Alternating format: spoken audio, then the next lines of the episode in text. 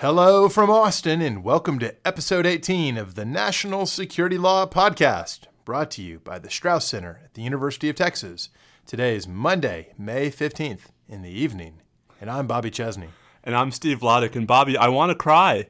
I, I, I want to crypt. It's, uh, it's been a busy day, and we thought that uh, we just couldn't wait until tomorrow. Yeah, although start I think- diving into the week's news. So it's funny, at the end of last week's episode, we joked about whether we would need an emergency episode between last week's emergency episode and our, our regularly scheduled episode for I this like week. we're, we're close enough to the to the next one. We probably would have done it uh, Tuesday anyways. Um, that's probably true, but I guess our, our students who are waiting for us to grade their counterterrorism law exams right now, let me just, I'll, I'll give them an update, right? If you're scoring at home, Yes. uh, Bobby has completed his grading, I can say. Thank you. Uh, and Steve is halfway through his. So I anticipate that barring further national security crises between now and, let's say, the end of the day tomorrow, Bobby, right, we'll have those grades up soon. so it'll be a few days.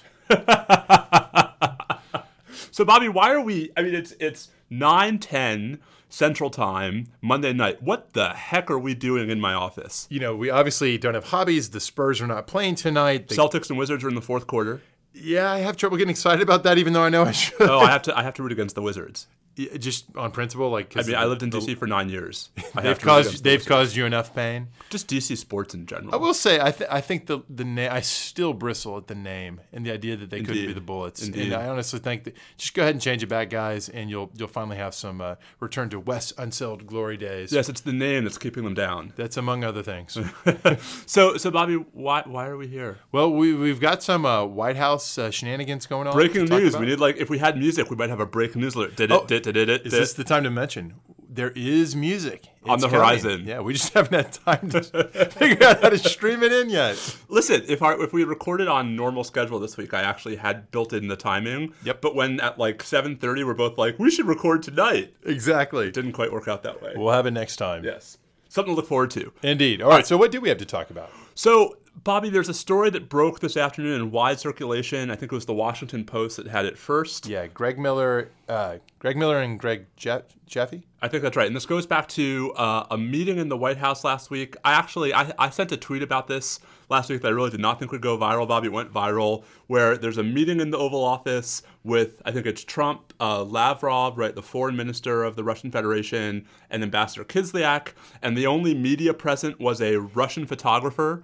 Um, which leads to this fantastic front page New York Times picture, where you have the picture of Trump and um, and the, the Russians in the Oval Office, and the photo caption says uh, the picture comes from Russia because American journalists were banned, and the photo credit above the fold on the front page of the New York Times is the Russian Foreign Ministry. Oh, wow. So that That that, is, that, uh, was a fun tweet. The optics of that are are awful. But but apparently it's not just the optics of that meeting that were awful, Bobby. Apparently the content of that meeting is also now a national security crisis. and somewhat contested, and, and the stakes here and the significance are, are So, very so. Bobby, why don't you make clear to everybody? I'm sure that they know by now, other than your mom, who I gather doesn't always read the news before she listens to the podcast. That's right. Hi, mom. Um, Happy Mother's Day. Indeed. Happy Mother's Day, everybody. Um, other than your mom, Bobby, um, let's remind everybody what the actual apparent story is. So, according to the Post, at some point in the discussions, President Trump uh, was was uh, I think the word is bragging. It was bragging about the uh, quality of the President intelligence. Trump was bragging. I know, I know. Buckle up. I already find the story hard to believe. Fake news. So he was bragging about the quality of intelligence he gets, and was discussing uh, reportedly uh, information relating to the recent news that we're going to expand the ban on laptops on U.S. bound flights to include flights coming in from Europe, which is of course a big bummer for for a lot of travelers.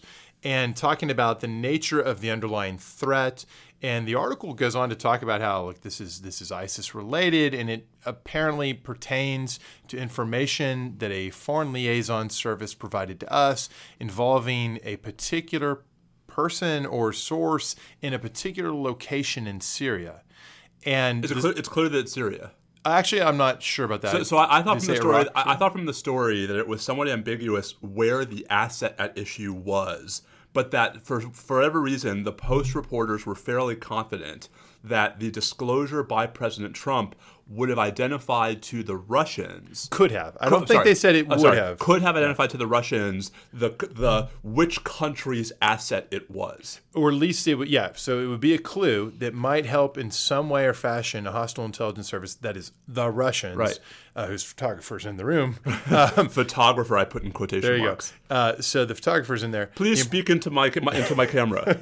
i'm just going to leave this here on the podium don't pay no attention anyways uh, But, but but but but right. So so let's just say, for hypothetical purposes, we have no reason to know this is true. Let's just say that for whatever reason, what Trump told the Russians somehow outed, let's say, a Turkish intelligence operation. Okay, so look, I, I think it's important to be really clear and precise on this. So the worst case scenario would be anyone, Trump or otherwise, um, you know, blurting out the, the particular source or method Right. of, of an important source, or indeed any, any uh, intelligence source. That's and, that's and the exa- national and national security advisor, right, General McMaster, issued a, a very carefully worded Well, statement. well, let's get to that. Let's, not get to that yet. Uh, just to pin down precisely what the report is too claiming was done here. I know you are.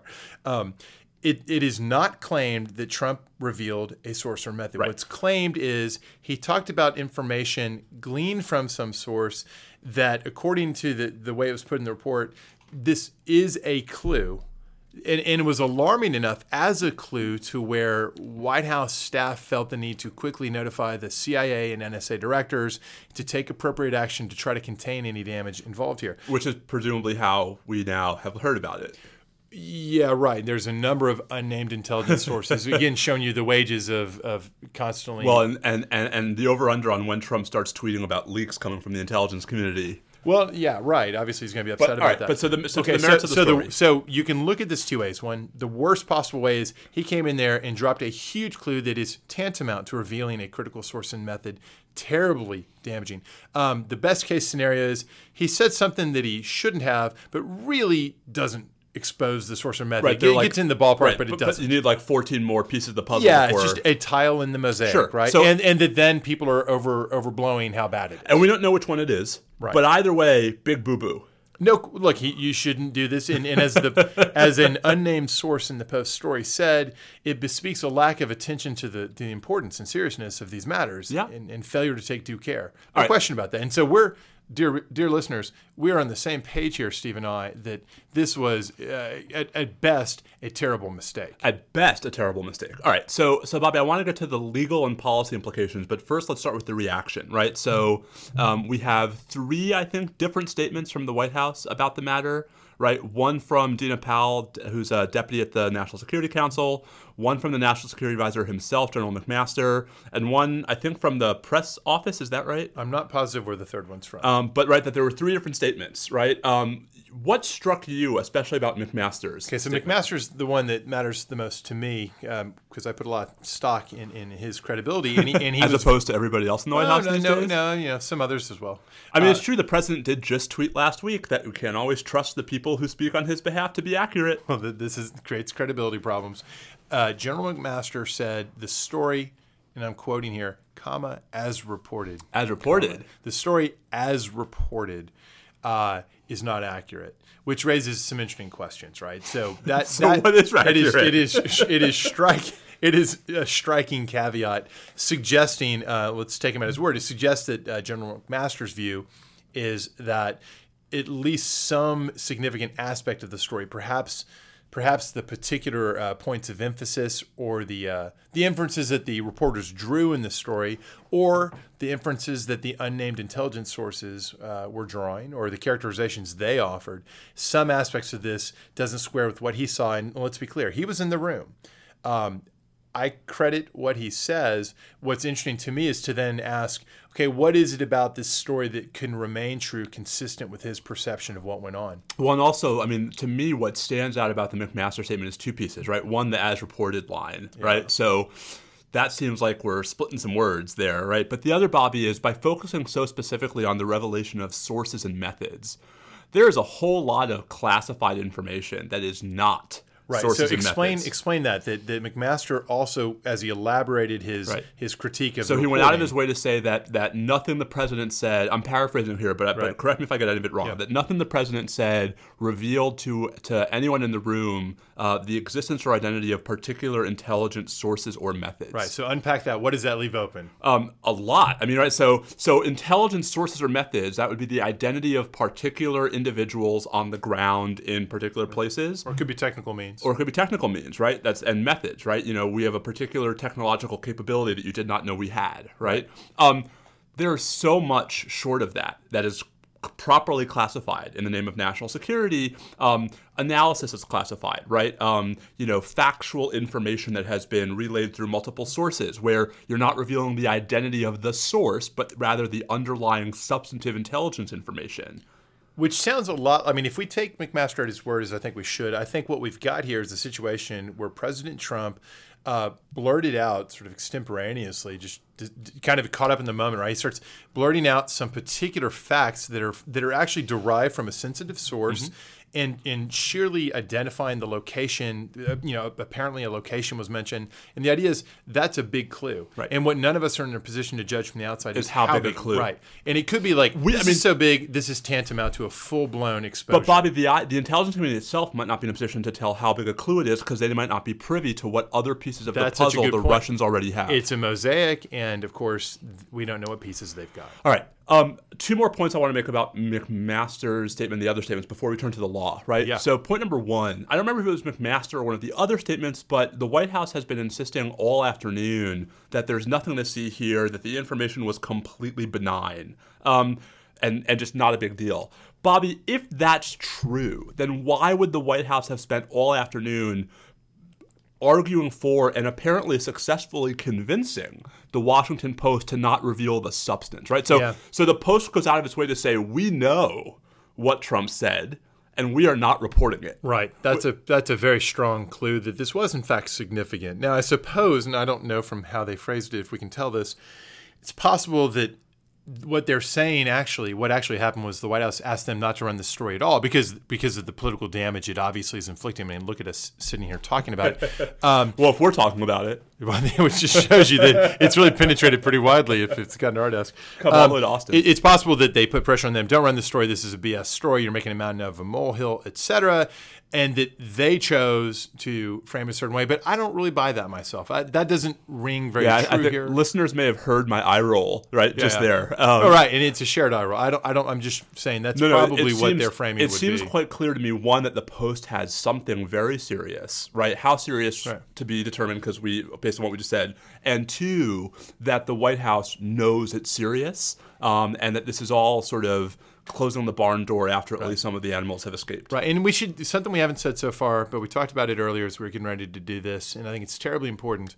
There's there's uh, both the details of what might have been exposed here, but then there's the larger damage to the to the broad and terribly important category of liaison So relationships. that was going to be my second point. So I said there are two more things I want to talk about. So Ah. good go. segue. Yes. the check is in the mail. Tell us more. Um, no, right. So, so my concern is that um, if you are a foreign intelligence agency debating whether to share a particular piece of hot, actionable intelligence with the United States, and you're especially concerned, Bobby, for whatever reason, about that intelligence not being shared with, oh, I don't know, the, The Russians. president. Oh, yeah, I thought you meant the president. Well, I'm not sure that distinction means that much anymore in this context. See, I think I think that's a slightly overstated. Of course it is.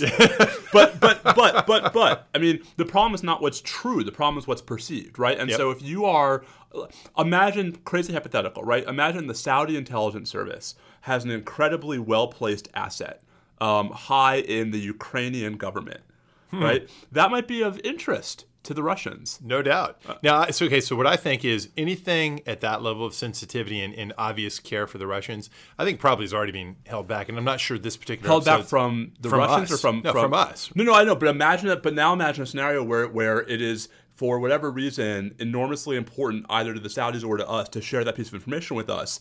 I have to think that it will now enter into the conversation, if it had not already, the risk that the information will go directly from the U.S. government to the president to somebody who's not supposed to have it. So I I, I see it slightly differently, although I share the general concern. I think the problem is it's not that someone thinks, man, the, Trump's going to tell the Russians. that the idea that like there's some other way in which He'd this never is going to be a that. recurring occurrence.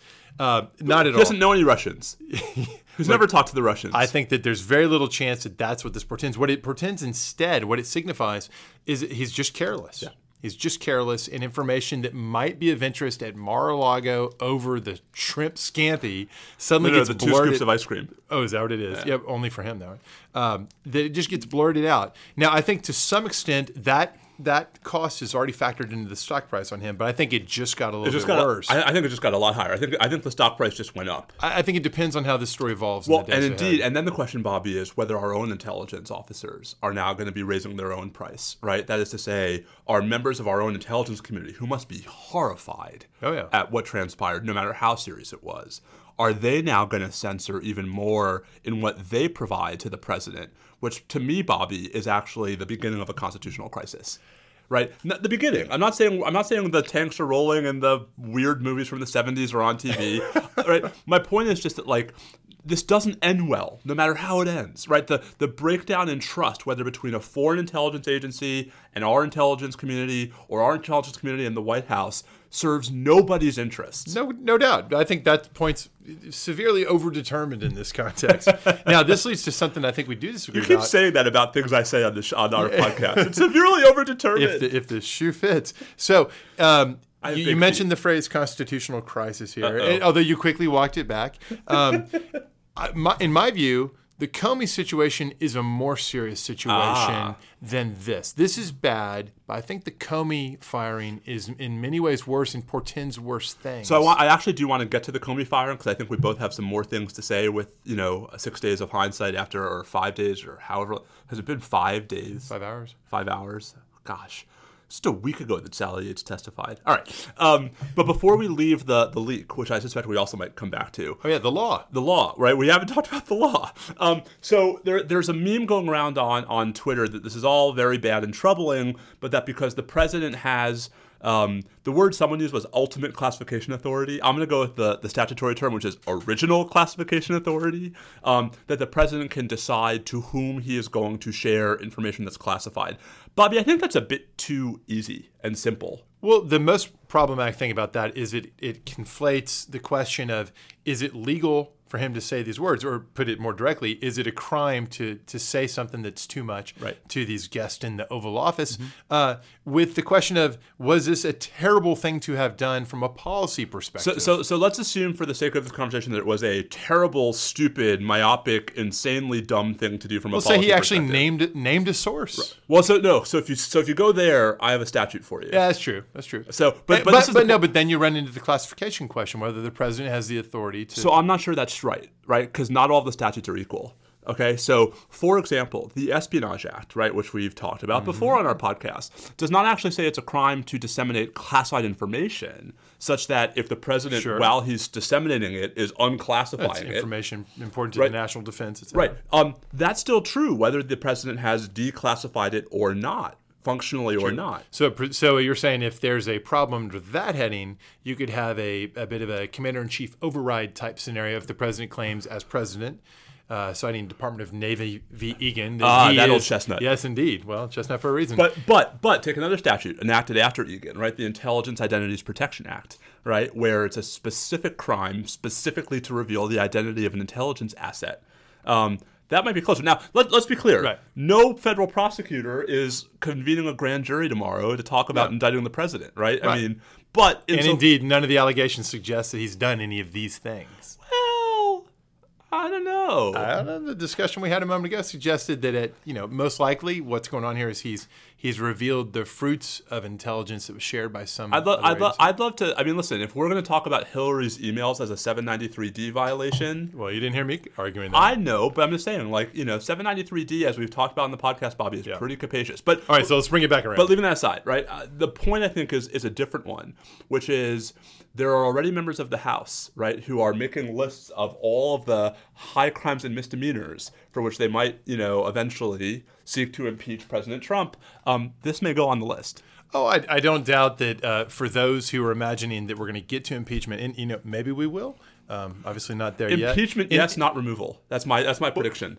You know, the- Sometime after the 2018 I was, gonna, I was about to say, uh, what makes you think Paul Ryan is going to move articles nothing of at all. But right. but after 2018, after- when the, when the Democrats retake the House and They're the gonna- Republicans hold the Senate, and and I'm not sure it matters a lot what's on the actual list of things he did. That's probably right. But but my point is, right, I mean, we should not become desensitized and we should not become normalized to what it means to long-standing norms and traditions and legal constructs in our space. Right. But now you're now you're making my point, which is simply Uh-oh. that even if it's true, as you were pointing out, some are, are quick to say, like he's he can decide what he wants to say. The president does it; it can't be illegal. In the setting, That's even not if that's true. Even if it's true in this space, and it's not. it doesn't change the fact that the ultimate complaint Right, here is political. Is a, is a grave disregard for the importance of classified information of a particularly sensitive kind. And if nothing else, it also, I think, undermines his future efforts, perhaps starting as early as early tomorrow morning, to um, get on leakers, right? Because if what Oh, that's the- true. He has wrong-footed himself right, the really pres- badly. The president is now the leaker in chief, Oh, the LIC. and I think we now have a title for this episode. Leaker and Chief. I don't know. I feel like WannaCry's got to get in there somehow. um, want to cry leaker about in chief want, wants to to cry, about the leader in chief. um, all right, so Oh so gosh. let's let's pivot if we can to to what you just described as the larger constitutional crisis currently. Uh, well, and again, in keeping with my prior claim last week, Yeah. we're, we're not at constitutional crisis on the FBI issue. Just yet. And not yet. It, it remains to be seen what the president's going to try to put through. But let's talk about what we've learned since last we gathered, right? So um, I think the the big developments, Bobby, since last we gathered, have been just further clarity, um, thanks to President Trump's, shall I say, ill-conceived interview with Lester Holt. Um, they're, Steve, they're all ill-conceived. well, but this one, I mean, this, you know, in the annals of presidents throwing their entire administration under the proverbial bus, I mean, this interview has to go high. I mean, so so let's just be clear, right? I mean, in his in his exclusive interview with Lester Holt, President Trump literally came out and said that he fired Comey because of quote Russia unquote. So yeah, he said, and he said the poor Rod Rosenstein. poor Rod Rosenstein, yeah.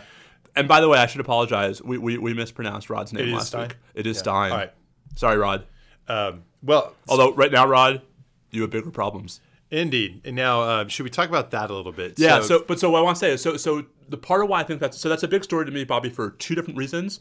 One is Trump's statement, which by the way, I think we all already knew to be true. right, no, the, the, this is this is gambling in Casablanca. That's right. I'm shocked. There's gambling going on in here. Shocked. Um, Shocked. But but Bobby, so not only it, it first completely undermines what Sean Spicer said to the press for three days, right? What Sarah Huckabee Sanders said to the press for three days, what Vice President Pence said to the press. I know. It's not the first time the vice president's been jerked around in this way. but but there's a credibility problem here, right? And the credibility problem is created from you know, I mean, it's going to be very hard starting with the story about today's leak, right? Right. To take seriously what anyone other than Trump is saying, except maybe McMaster until he gets thrown under the bus. Which, by the way, by this time tomorrow Yeah. Could happen. we'll see. All right, so that's the first thing. The second is Rod, right? So, so the real thing that the Lester Holt interview did for me, Bobby, and I'm curious if it was for you, was it completely threw out what we had posited on our emergency podcast last week, which is that Rod had just written a, a good faith memo. You were more skeptical than I was, to be sure. Yeah, yeah, I was gonna say I don't I don't associate myself Okay. with that because I felt like it was it was obvious from the face of the document itself. It is now clearly person and, and it could is see now, how it would be and it is used. now so so so I was wrong, right? I will confess, I will eat crow. Bobby was right, I was wrong. Um, yes, end the podcast series right there. Well, One and zero or one in fifteen. kind of like the Warriors. Uh, oh, We'll get to that smart. We guy. will get to that smart guy. All right. Um, so, so Bobby, talk about what the Trump interview does for your perception of Rod Rosenstein and for sort of the broader question of what happens now. Well, it, it- as I said a moment ago, it reinforces my sense that it was clear where this was going, why it was going there, and what was really happening all along. And it uh, it can only be the case that Rod you know, convinced himself otherwise. We all engage in motivated reasoning, especially under pressure. I think that's Especially gotta when grading. Well, yeah, indeed. Um, I think that's probably what happened to Rod here. I continue to think he's, he's a good person who uh, made some pretty terrible judgments. Let's point out that's that's true of Jim Comey as well, right? I mean, his decisions with the emails uh, are probably best described in retrospect as a good person who got into a pickle and made some terrible decisions. But I don't want to open up the Comey email thing. Yeah. I just want to say that I don't think this shows you that, aha, Rod Rosenstein is in fact a terrible person. No, no, no, no. Not at all. I think he made terrible decisions. But if I were him at this point, I'd be thinking about either I need to cut ties with this situation or I should appoint a special a special prosecutor to show that in fact this is independent. Uh, the idea that you should just kind of carry on, let's just see how this goes. Right. I mean, again, it's easy for me to say I, I don't have any you know real cost in this. Uh, his his whole livelihood and career and reputation is bound up in it. And, I and, and, it's, and it's possible that Rod thinks that if he appoints a special counsel, he'll be fired, right? And that he can do more good not being fired. Well, so you just put your finger on what I think so many people uh, who are kind of putting up with some of the nonsense from within are, are thinking. And and when you think about it systematically, it's very good for all of us that there are a lot of well-intentioned people who are willing to put up with some nonsense in hopes of doing good Until if- they all get fired. if- well, until they all get fired, or if they actually do some good. Right. And so it could be that over time we'll find that. so did Rod do good? I mean, that, that's the problem, right? Is that is that from the outside? no, he he missed it. his chance to do good was here, and he and he did not do it. Well, so so this is so what I the other thing that we learned since after we recorded our last podcast is that apparently um, Rosenstein threatened to resign. This was what the Washington Post reported. Now Rod later denied this, but this Yeah. actually has a kernel of truth to me. There, there was a separate piece that made it sound like it was a, I can't work here under these conditions, which Right. is slightly different. That's fine. the- Whatever the threat was, something happened to convince the White House to change the narrative, even before Trump sat down for the interview with Lester Holt. Yeah. and the and the narrative changed subtly, Bobby, until Trump drove a truck through the subtleness. because he doesn't care about Right. the reputations But- of the people working for him. But but it changed subtly at first in a way that shifted from we did it because Rod recommended it. oh yeah, you're right. They walked it back, and it looks like maybe it was because he complained. Right. But So- that doesn't. It didn't cut any ice. No, and this is what I'm trying to say, right? Which is, listen, you know, Rod, I know you're not listening, right? But at this point, I mean, what Ben Wittes wrote over the weekend, I think is right, right? Which is he's got to do something clearer to assert his and the Justice Department's independence.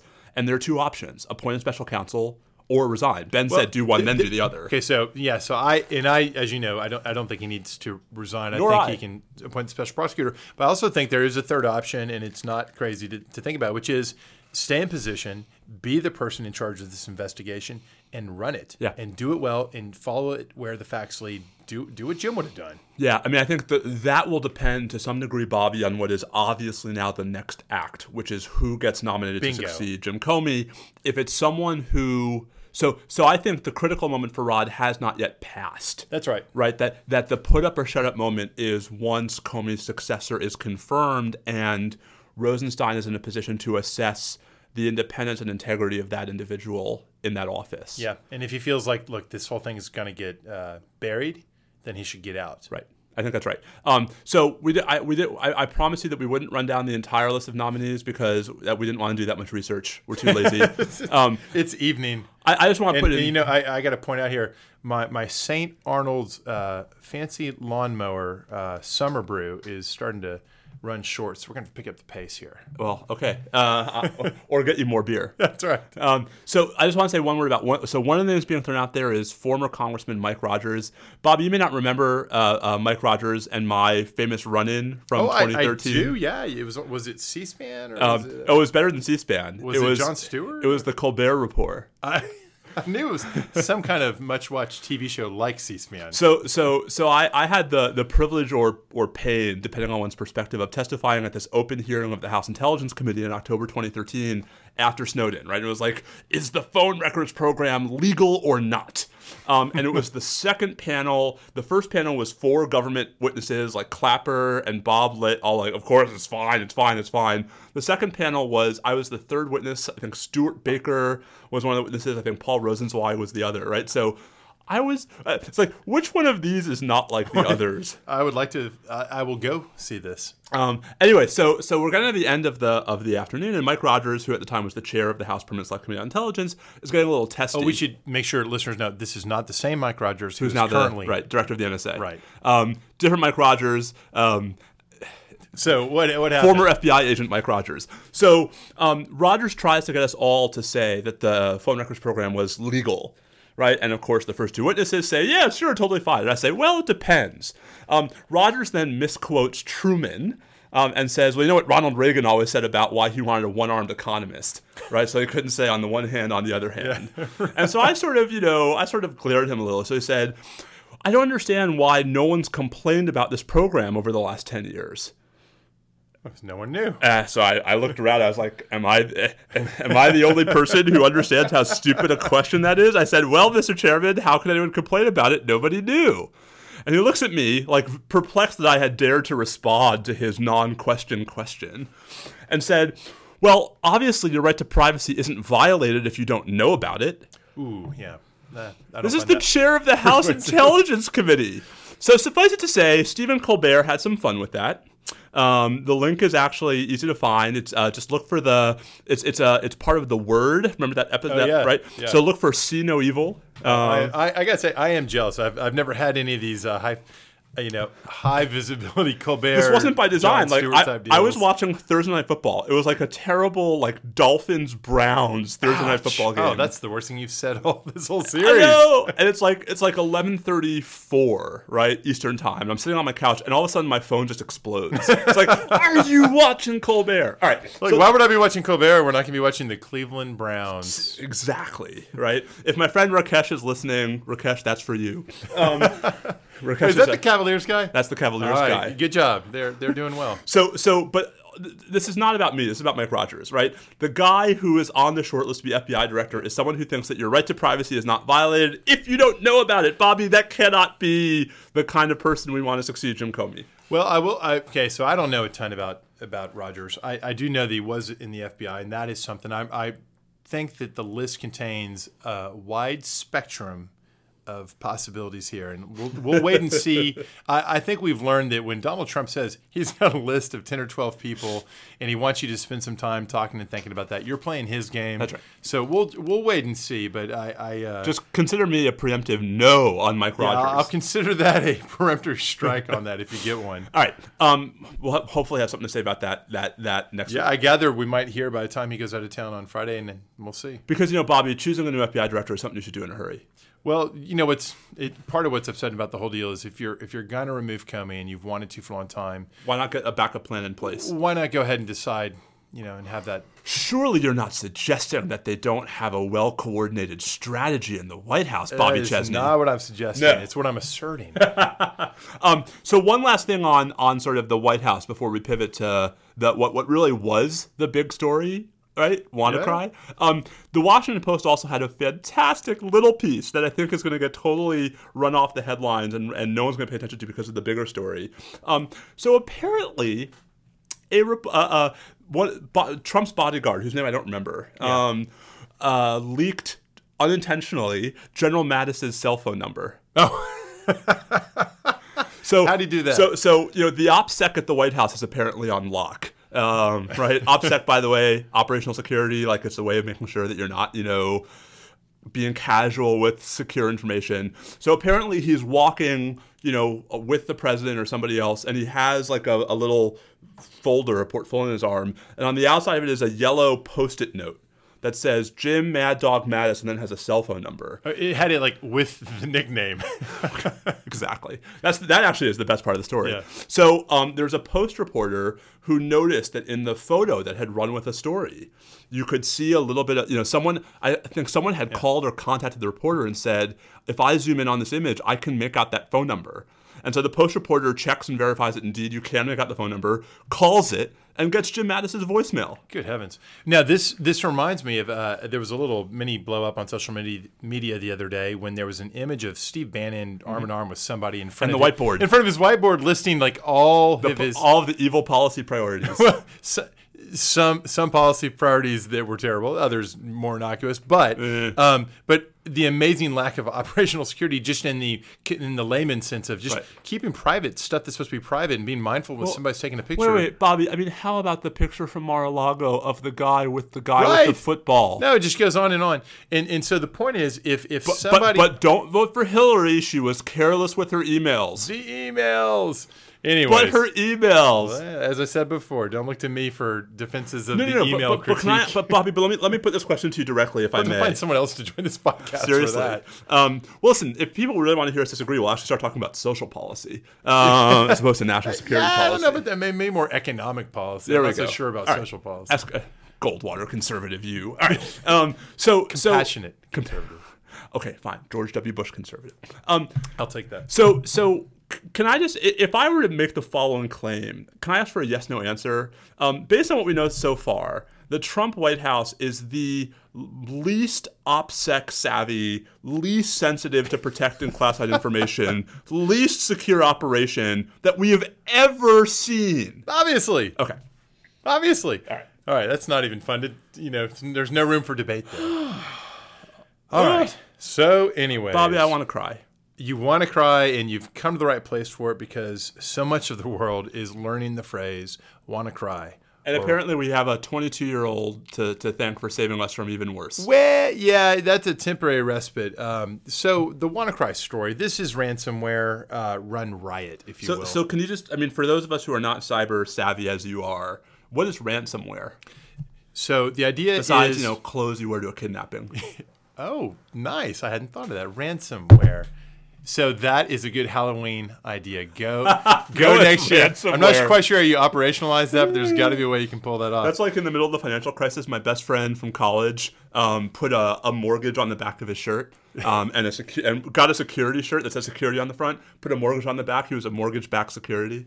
Oh, nice. Okay. Yeah, but it was a little too soon. That, yeah, we will definitely have a whole episode devoted to clever Halloween, uh, national security themed Halloween, As we get uh, closer. publicly appropriate uh, costumes. Or not. All right, so in this case, uh, the, the headlines have been filled since uh, since Friday with news of a rapidly, globally propagating bit of malware uh, known as WannaCrypt or WannaCry. What this is is it, it at a certain level, it's just another piece of ransomware that's out there. That is, it's malware that if it gets into your system, will encrypt everything it can get its hands on, all your files, etc. And then you'll get a pop-up screen that explains that for I think $300 in Bitcoin delivered to this certain Bitcoin wallet, uh, if you do that, then everything will be decrypted. You'll see your data again. You have to do it within a certain number of days. And if you don't, that's fine, but it's all gone. After a certain number of days, it'll all be just gone. Um, the this problem, this type of malware, has been out there for a long time. There are a million variants of it. What matters is how it exploits uh, vulnerabilities to get into your system and how it propagates itself. And the catch here that's caused so much sizzle is that the particular vulnerability in various Windows operating systems that it's exploiting, uh, it's a vulnerability that someone got and took advantage of because shadow brokers, the Russians, dumped it publicly after they somehow got it Them out again. of NSA. Right, so this is fallout from the shadow brokers. This is like story. this is all a circle. It is. It's a. It is se- all a circle. They were saying in law school, it's the law is a seamless web. So is the, the this podcast. So um, the Wait, shadow. wait, wait till we get to you know Zaza Pachulia. Oh my gosh! All right, I can't wait to talk about that. Let's let's skim through this so we can get to the important stuff. And the Spurs, um, the the ransomware story is is at one level a story of a vast number of people around the globe getting screwed. Pe- individuals, uh, businesses, entities of all kinds finding their stuff is is encrypted, and they're stuck with this problem that so many other people have had. But now it's happening an, under a, uh, a single malware heading that's getting so much attention. Um, when the story first broke, the National Health Service in the UK was finding that they were having to shut down medical services across a whole bunch of their hospitals because the uh, the systems that they depended on to, to run their operations were, were frozen up by this. So the reason it's worth us talking about Steve, I think, is in part because Brad Smith, president and chief legal officer at Microsoft, uh, and who- obviously has been under the microscope here, took the occasion uh, yesterday to, to put up a post where he really tried to pass the buck over to the NSA, saying, look, this is why the stockpiling of vulnerabilities by governments, which is what espionage agencies do and what entities like Cyber Command might do, And what the shadow brokers hack apparently exposed. yeah, and the shadow brokers themselves, people who do this sort of thing, um, no, that exposed it, right? They expose these particular tools. The idea that governments stockpile and try to, you know, spend millions of dollars to try to identify vulnerabilities and to have them, And, and without immediately then turning around and disclosing them, this is what Brad Smith was taking aim at, right? And so he said, this is this is further evidence that stockpiling vulnerabilities is a problem. Now let's put this in context. Um, Microsoft, and this is the single most important thing to understand about WannaCry. If you have an if you are using a operating system from win, like Windows 10 or anything that Microsoft currently supports, as long as you're not on an old system like XP, uh, if you're using any kind of currently supported system that gets patched regularly, um, good news, you're not going to have a WannaCry problem, at least on the current version of, of WannaCry, because this vulnerability was patched in March. Why was it patched? We talked about this on prior episodes. Right. Uh, Shadow Brokers had had you know before they dumped it, it became clear enough to NSA that they'd had a security breach. So they clearly informed uh, Microsoft. They missed the February patch window and instead came out in March, patched all the systems that were taking updates. But there, there's a moral of the story here, right? Which is listeners, update your stuff. Right. And so this highlights the real interesting question. So, who is it that's suffering right now? Right now? There's three categories. First of all, everyone who has pirated software. Correct. Right. If your operating system is a pirated copy of Windows 10, well, you're and, not getting the and same there are, updates. there are, you look at the map of where this is hitting hard, and you can see visually a map of where pirated software is especially prevalent. Yep.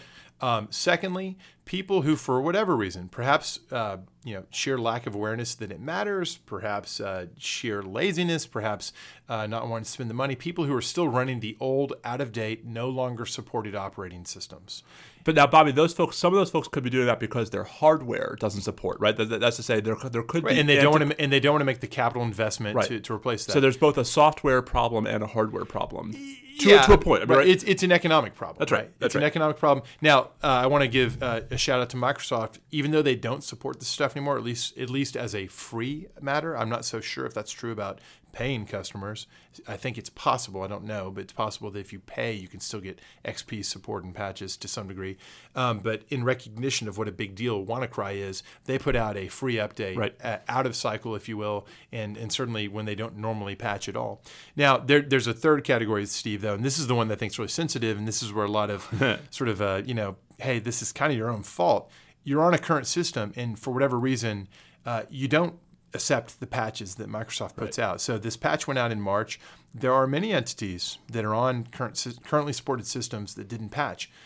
At first blush, it's tempting to say, shame on them, it's their own fault, even though that has externalities on third parties. Right. But the thing is, uh, as as Paul Rosenzweig pointed out to me earlier when I was uh, communicating with him about this, there are a lot of entities that have really complex IT systems for whom it's not so simple as just immediately patching. It's long been known Right. in in the patching game that there are questions about whether the fix for some vulnerability might have an unintended consequence for your particular system. As I, as I understand, that's especially true for enterprise servers, right? Where you're pushing out an image onto all kinds of different individual units. and and there's always this possibility that you're going to break something unintended. I've now exhausted the limits of my knowledge of computer That was a good one. software. Uh, so, so what you have are, are a spectrum of entities that could have patched but didn't. Some of whom it's very understandable, and others not nearly I- so. either way, so. though, big problem. Indeed, and so we've not heard the last of this. Microsoft is leveraging this to try to, you know, build their case against NSA, and in the, in the same motion and for the same reason, Right. Positioning themselves like Apple as the champions for, you know, So, individual so I'm glad you brought up Apple, right? Because I saw a quick headline somewhere, and I did not have time to click on the link. It's been a little bit of a busy day, um, right? At some point, we're going to talk about my Supreme Court case where the government filed their brief in opposition to certiorari today. Been a little busy with that. Um, I saw a headline somewhere, Bobby, that like someone was saying that this proves why the government shouldn't be able to get into the San Bernardino shooter's iPhone. Um, I'm not following. Is that a non sequitur? Yeah. Well, 'cause, I mean, That's I guess a complete right, non sequitur. I guess, I guess, the, so. I guess the argument is not so much about the All Writs Act, right, and devising a vulnerability, but rather about backdoors, right, and that if you're gonna, if you were gonna hardwire backdoors into the system, these kinds of episodes prove the danger of even having the, you know, the the backdoor locked in a safe somewhere at NSA. what, what it proves is, as I say, too much, right? The idea that so this breach happened, therefore there could never be anything kept secret. Yeah. There's plenty of stuff. No, of course. I, I think the point is just that that there is.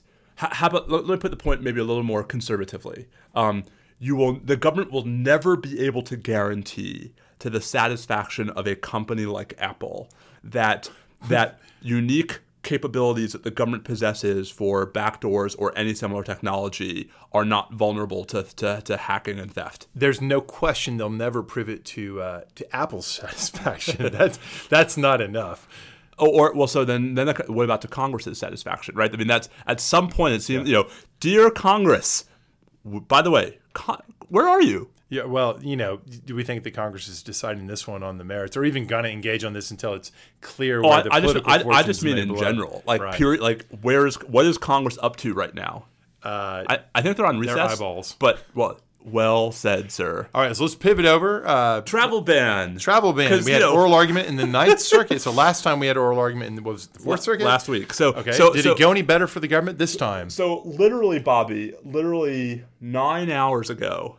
My gosh, it has been a long nine hours. Um, nine hours ago was the oral argument in the Ninth Circuit in the travel ban 2.0 case. This was the appeal of the Hawaii injunction. And if I recall correctly, you predicted in our last episode that given the draw, this was almost certainly not going to go well for the government. So I think it went a little better than I expected. Um, right, I think um, the panel is was very good. Um, right, the panel was uh, judges Gould, uh, Hawkins, and Paez. Right, three Clinton appointees, but actually two pretty moderates. And you said Gould and Hawkins were likely to be, you know, at least somewhat more receptive. um, to the government's position. Yes. Yes. No, I mean, I think there's no there's no way that the government has Paez. Hawkins and Gould Right. are interesting.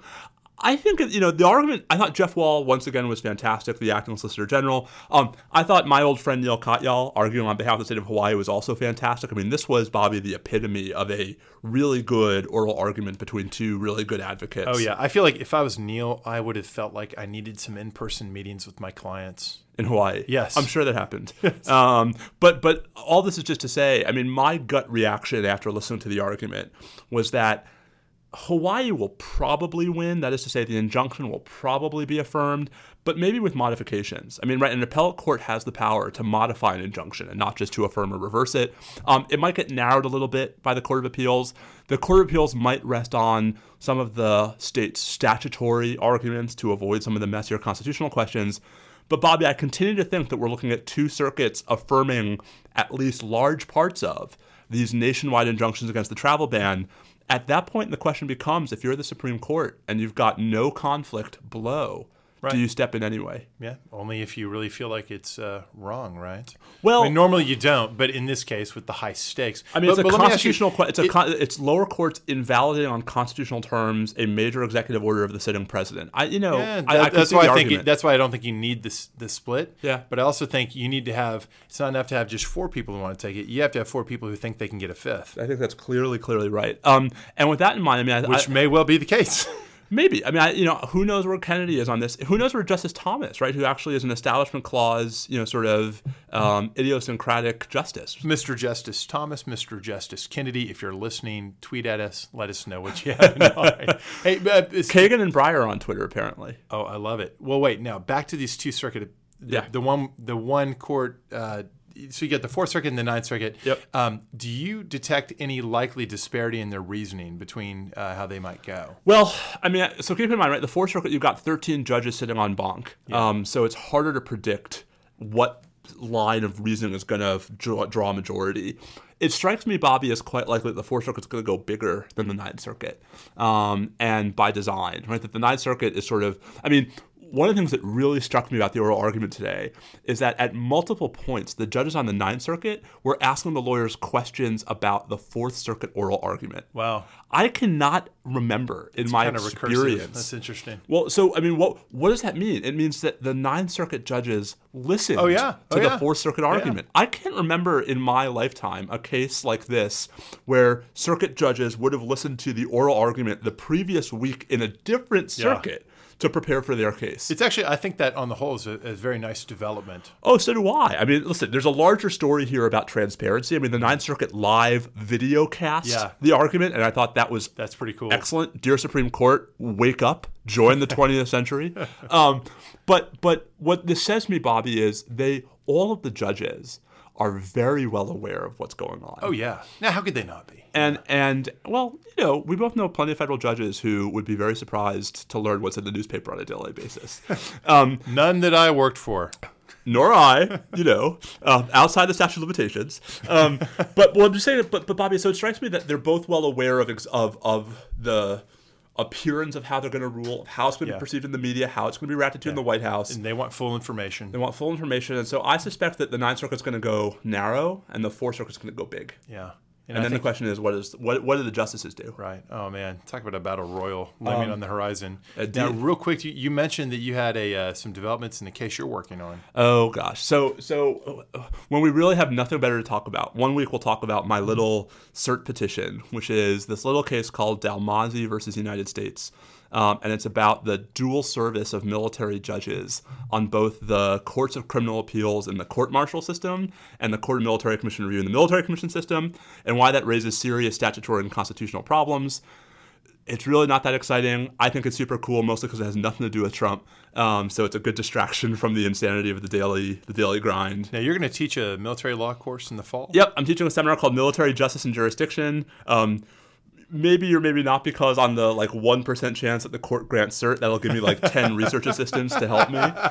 But you know, we'll, we'll find. A, I mean, it's an interesting. I think it's an interesting issue. We'll find a good time to talk about it. But anyway, so the government filed its opposition to certiorari today. Um, thank you, Solicitor General. Um, so we are now hard at work on on our reply. Oh my goodness. All right. Well, you know, I I must say I pity you. I haven't done stuff like that in a long time. I'm very it's- happy it's- to say that. It's actually a lot of fun. I mean, getting to sort of really tear apart this this very specific statutory and constitutional bucket of Yeah. questions. Um, I miss it. That's cool. Well, good luck.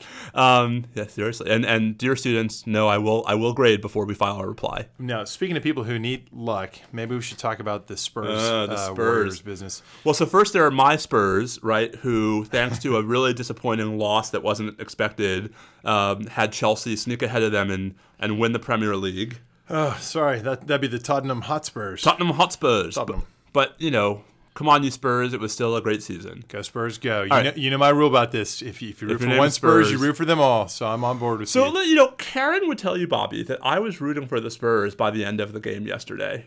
Where are you? I Oh, was. s- Karen, you're the best. Yeah, well, Karen- why? she's not listening. You do need to explain the. there's you know a little bit of the underdog. You know, Yeah. I, I really can't stand Draymond Green. Like Yeah. I actually I like Steph Curry, I like Klay Thompson, I like Steve Kerr, I like yeah. Kevin Durant.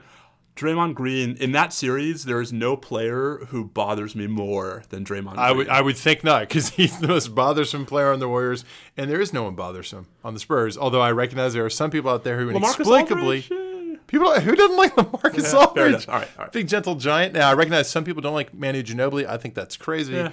Um, I gotta say, even you know, especially since it didn't go well with the Warriors in games one, game one. So let's go back to the the end of the Rocket series. the block.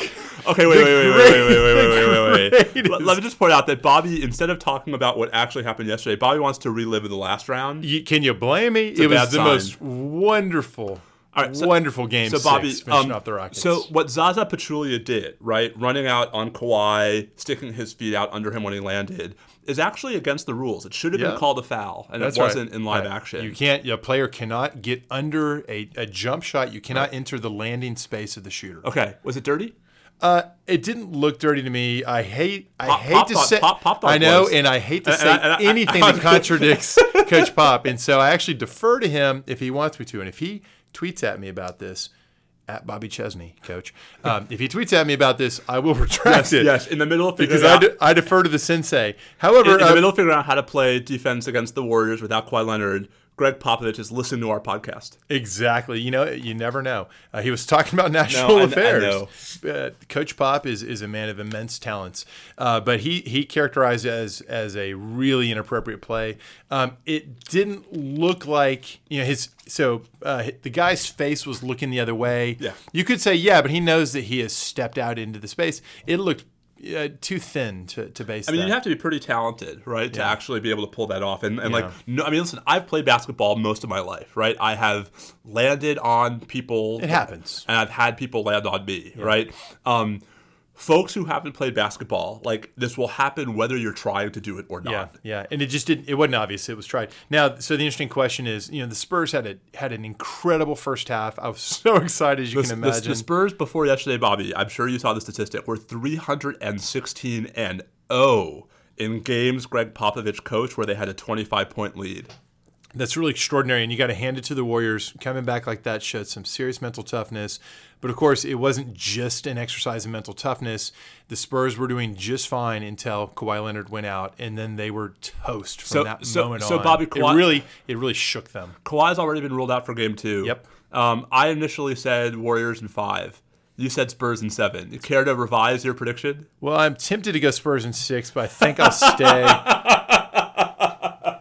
It- and that's in honor of my friends uh, Sarah and Brian. Happy anniversary! I think today is your anniversary. Oh, and, Uh, and do we celebrate Sarah and Brian's anniversary with preposterously, you know, my uh, uh, You're right. You're right. I can't. I can't do that. We'll stay with Spurs in seven. Uh, Kawhi will be back before the series is over. He'll reassert himself, and in the meantime, He'll land awkwardly the on his ankle again. extraordinary depth, the extraordinary depth of the Spurs will tell. Yeah, I'm, I'm skeptical, Bobby. I'm, I'm, I'm sticking with Warriors in five. All right, and that all may right. even be a concession. So listen, before we go, um, you know, we do want to have one piece of triviality. We couldn't come up with a really good example, so we decided that instead of triviality, we would just do trivia.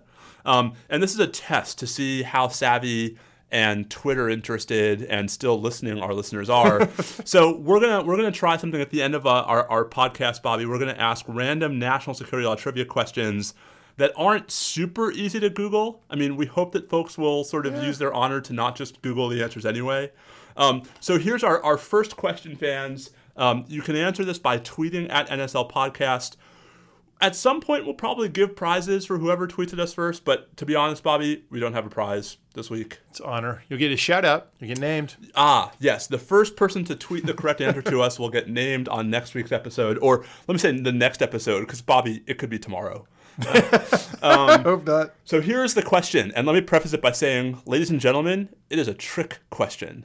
On what exact date, for legal purposes, did the American Civil War end? It's a trick question, Bobby. Mm, the American Civil War. Do you have any idea what the answer is? I do, but I'm not saying it because that would ruin the fun. And we'd have to give Bobby Chesney a shout out. So, so here are the rules. If you think you know the answer, tweet at NSL Podcast. Um, we will read correct answer. We will certainly read the first person who answers us correctly. We reserve the right to read other interesting and/or hilariously incorrect answers um, on the podcast. Yep. Have fun with it, listeners. Sounds good. All right, so Bobby, I have no idea when we're going to record again. You know, uh, it's kind of fun having the rapid turnaround, but it, it does distract from our other obligations. Like so we'll grading? see. Great. Uh, I don't. I don't have that problem. Oh, that is a low blow. Well, how about this? Why don't we just say that certainly no later than next Tuesday, May 23rd, we'll be back with you for episode 19. And until then, everybody stay safe out there. Adios. Go Spurs!